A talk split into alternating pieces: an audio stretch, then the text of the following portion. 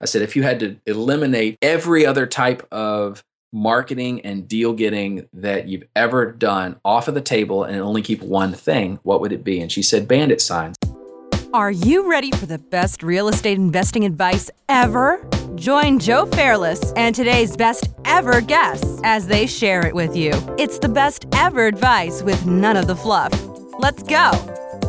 A quick word from our sponsor, 24 Sound. 24 Sound is technically an audio production company, but they're way more than that. They're there to help you grow your business, from audiobooks to podcasts and everything in between. They're flawless as sound engineers, and they're strategic as business partners. Visit them at 24sound.com. You can also email them at hello@24sound.com. And of course, as a best ever listener, you'll get a best ever discount. Mention best ever, and you'll get a 20% discount on your first product. Hello, best ever listeners. Welcome to the Best Real Estate Investing Advice Ever show. I'm Joe Fairless, and I'm here with today's guest, JP Moses. Hi, JP. Joe, how's it going, man? It's going well. Thanks for joining us. JP is joining us from Memphis, Tennessee. He has been a real estate investor for over 15 years. He's done north of 250 deals. He stopped counting a long time ago. Number of deals don't matter. It's all about where those deals allow you to go in your financial path. And he strictly is focused on wholesale right now, and we're going to talk a little bit about that. Really interesting. JP actually started the real estate investor group in Memphis and now has over 600 members. And he has 5 different names, and he hasn't told me what those names are. I'm going to assume that they are appropriate for our best ever listeners, but we're about to find out. So with that being said, JP, can you tell a little bit more about your background, what you're focused on now, and what the heck your 5 names are? Yeah. I'll start with the names. My whole name is John Paul Clark Antony Michael Moses. And it's 5 names, not 6, because John Paul is actually one name with a small p connected. And I don't, people always say, why do you have so many names? Is it religious? Is it, are you named after a bunch of relatives? And really the answer is none of those. My parents just liked those names. And I have 2 sisters, one older and one younger, and they both just have the regular one middle name. So it's kind of the beginning of my life that set the tone for being out of the ordinary, I guess you could say. They clearly, if they would have had more kids, they could have spread the wealth a little bit on the names, but they wanted to pack all of the goodness into one child. So that's also kind of a blessing, right? That's right. So you want me to elaborate a little bit more on my background? Yeah, how you got to this point in your career and what you're focused on now? Well, got started after reading Rich Dad, Poor Dad back in 2000. And I'm sure that's a book that your listeners are pretty familiar with, a lot of them. That and The Cash Flow Quadrant, both by Robert Kiyosaki, just really rocked my world. And I remember I'd always had this entrepreneurial bent, but didn't know how to channel it. And I tried a lot of different things. I tried direct sales over the phone, and I tried multi-level marketing, and none of it just clicked. And, I was in my 20s at the time, so you naturally try a lot of things. But then when I read Rich Dad Poor Dad, I thought, well, this guy got started in real estate, so I guess I'll do that. So I got on the internet and spent a lot of time on all the popular discussion forums of the day. It took me about 6 months before I finally invested in my first course. Paid $300 for it. Never forget. It wasn't very good, but it did create a scenario where I was determined not to waste that $300, even though it was a bad course. I was like, I have to make at least $300 out of real estate now, so I at least break even again. So. Got started in doing a lot of different things, very spread out. Anybody who's in the real estate game knows when you first get into it, you don't really know how deep and wide the rabbit hole is, right. Until you get into it. Usually you just see, flip this house, or you read a book from Barnes & Noble or something, and then you get in. But then you see how much there is that you can do, and you get overwhelmed, and you try to do all of it. You try to become you take the tool belt approach that you hear a lot of people talk about, and you try to do every kind of deal under the sun. I did that. I'm raising my hand. But after a few years, I discovered the secret, if you will, quote unquote secret, of being a specialist and how much value there is in focusing in on a specific type of business model that's a good fit for my circumstances, for my market, and for my personality, for my likes and dislikes. And where those three things converge is kind of your sweet spot. And it's going to be different for different people. For me, it was wholesaling. So while I've done a little bit of a lot of different types of deals, you know, I've dabbled in notes, and I think I've done exactly 1.5 short sales. I've done a handful of rehabs. I was even an REO broker for a minute. I synchronized myself on wholesales, and that has been my thing. So I'm a big proponent of building your business focused on one business type, and at least 90% of what you do should be that one thing that you do really, really, really well. So fast forward to today, I run a couple of businesses, and my real estate operation is one of them, and we do only wholesale deals. My partner keeps trying to bring other things into the mix, but I keep saying no. I keep saying no. We only do wholesale deals. Only wholesale deals. Some of the people listening out there are going to think we're crazy and we're leaving a lot on the table, but I say we're doing wholesale deals better than anybody else in town, and that's why. What is your best real estate investing advice ever? Well, I love that question. It's hard to narrow it down, but if I had to pick one thing, I would say learning how to run your business like a business. Now, that is a very cliche thing to say, and it it's almost a business in the business world. It's almost one of those phrases that people say, but they don't even think about what it means anymore. Have you ever read The E-Myth? Are you familiar with The E-Myth by Michael Gerber? I have, yes. I read it twice. The first time I read it was a few years ago, and I became a huge fan of this idea of running your business from the the CEO seat, from a business owner's perspective, and not being a technician in the business as much, even though you have to start out that way. But I really didn't know how to do it, and quite honestly, I just wasn't ready for it. I read it again a few years later, and it met me right where I was. I think a lot of stuff you can learn in a book, but then a lot of it you can hear in a book, but you really only can learn through your own school of hard knocks. You have to go through the process yourself.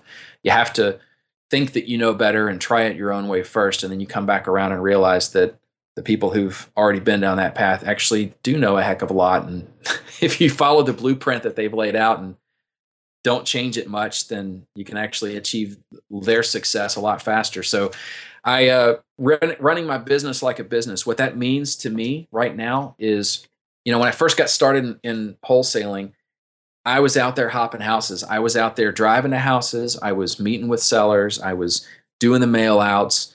I outsourced a little here and there, but it was really more out-tasking. It wasn't truly leveraging systems and people.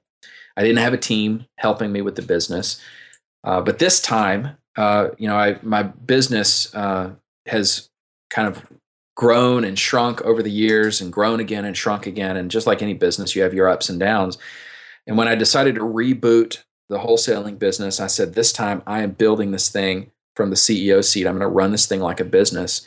And it's been an incredibly different experience. I was telling you before we started the show here that I don't even think of myself as, people ask, do I do real estate full-time or what do I do full-time? And I don't even think of myself as whether I'm full or part-time. I own businesses, and I run businesses as a business owner, as a CEO. And it doesn't mean I sit back, with my feet on my desk all day. I certainly put in time. But I put in a heck of a lot more time working on it rather than in it.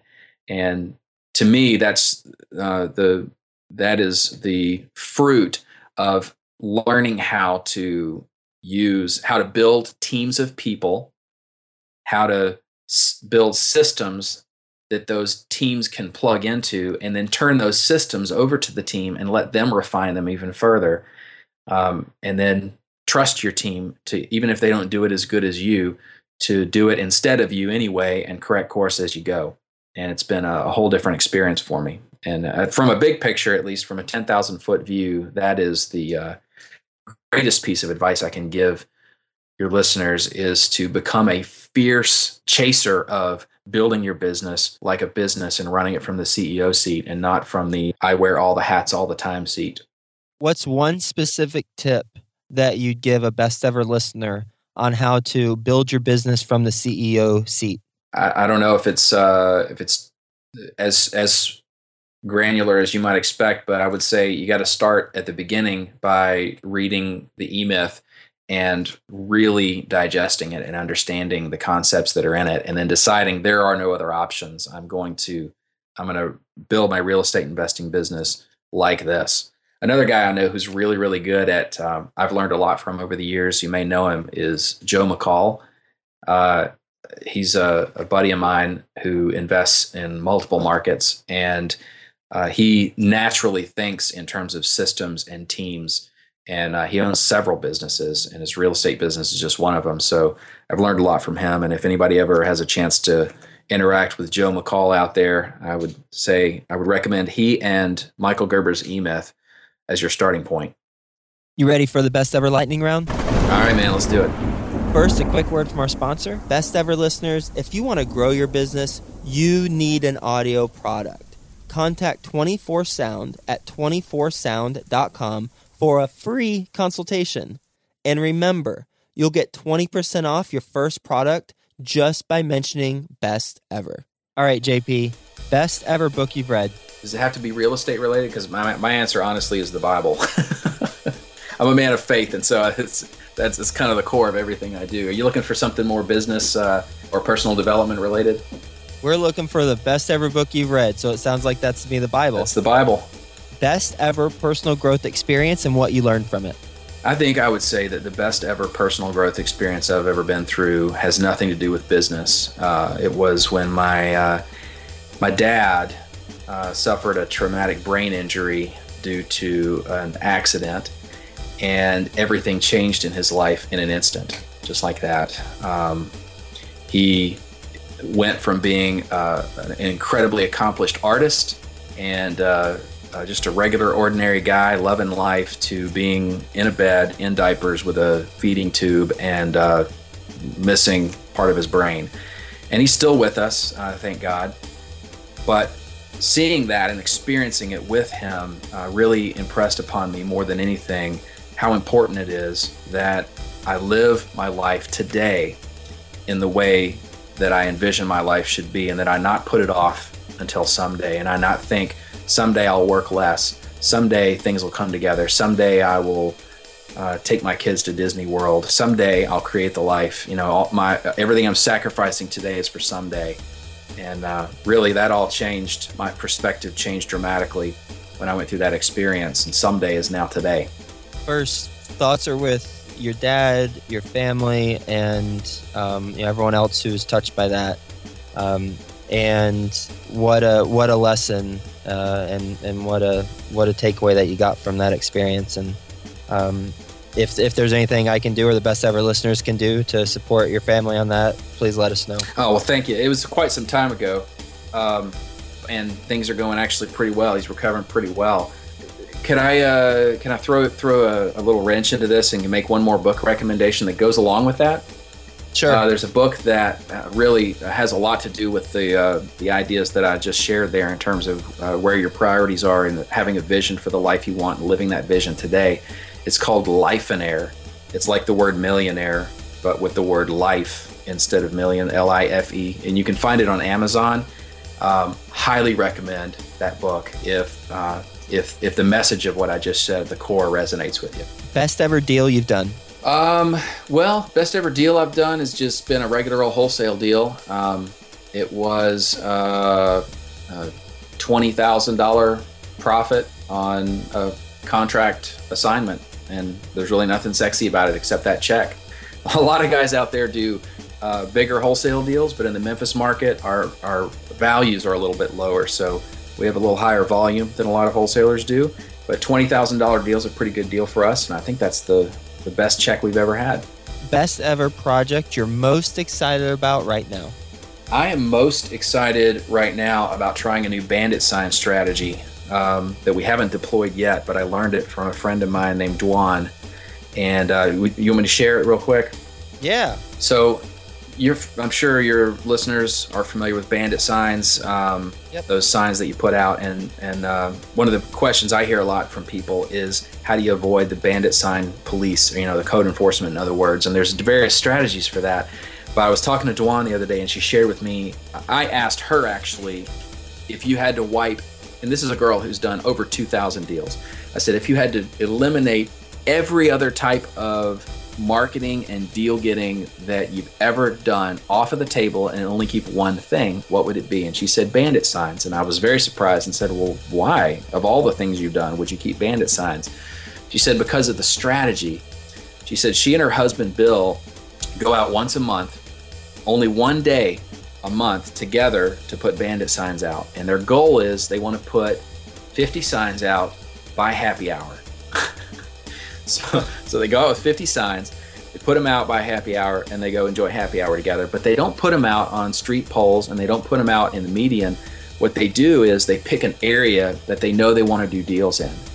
Then they find every vacant property in that area.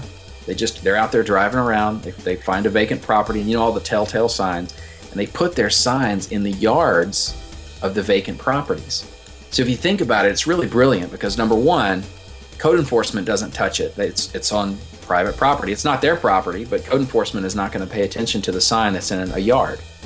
So their sign, it doesn't get bothered by code enforcement. Number two, sometimes whoever owns the house, whoever owns the vacant property, will call and say, why is your sign in my yard? And they say, oh, whoops, are you interested in selling your house? And they'll buy a house that way.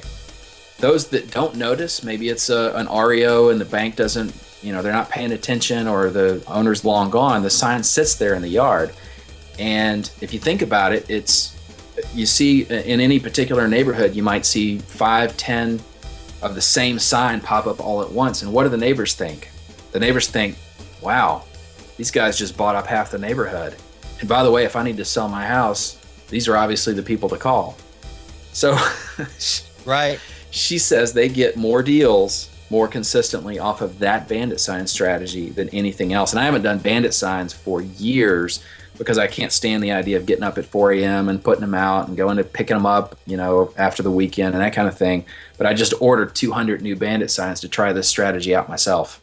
Best ever quote. Do the thing you fear, and the death of fear is certain. What's the best ever place to reach you? I think it would be my real estate investing blog. I started it back in 2008.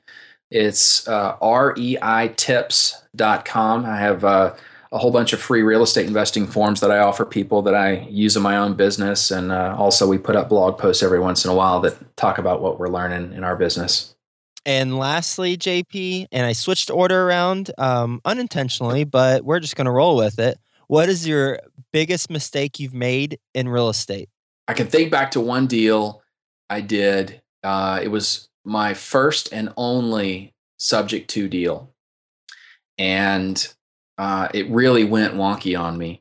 And the reason it did is because the scenario with the property, the owner lived in California, and she let us take her property subject to. But before the closing, the way the timing was working out, I had a lease option buyer who was really needing to move into the property. And I made the newbie mistake. I'll never make it again. It's one of those one-time only mistakes of letting the tenant buyer move in about 2 days before we closed on the subject to acquisition. Uh-oh. And I thought, we have a good rapport with the seller. It's just 2 days. I'm trying to do the right thing by all people. I don't want to lose the buyer. She's got to be out of her place. And we'll just say it came back to bite me big time. And I had to end up paying a settlement on that. Don't do that. JP, thank you so much for sharing your advice with the best ever listeners, and talking about building your business, talking about wholesaling, and giving some specific tips, and especially that bandit sign strategy, where instead of putting bandit signs on street corners and intersections, put it where vacant property is in the area, because it won't get taken down by code enforcement, and it could add value to the people whose property it is on, because they might, find an easy way to sell their property by calling that number to check in on who the heck's putting signs on their property. And also talking about, being a specialist and focusing on a business model. And, it was interesting when he talked about the three things that you look for as a specialist and the type of business, because in any type of real estate can make you money. It's a matter of, as you said, circumstances, the market, and your personality. And what's the perfect storm of real estate investment strategy that makes the most sense for you? And, because ultimately you're going to do whatever you enjoy doing, whatever meets your personality, matches up your personality. And then also, even if you like it a lot, the market has to match up with what you're implementing and, circumstances of the time that you have to commit to it and the different, the amount of resourcefulness you want to, you choose to, do in order to make that happen. So thank you so much for being on the show, JP, sharing your best ever advice, and we'll talk to you soon. My pleasure. Hey, you, best ever listener. Do you want more? Then go to joefairless.com, where you'll get tons of free videos, templates, and content to help you get deals done. And remember to subscribe to the best ever show in iTunes so you can keep getting your daily dose of the best real estate investing advice ever.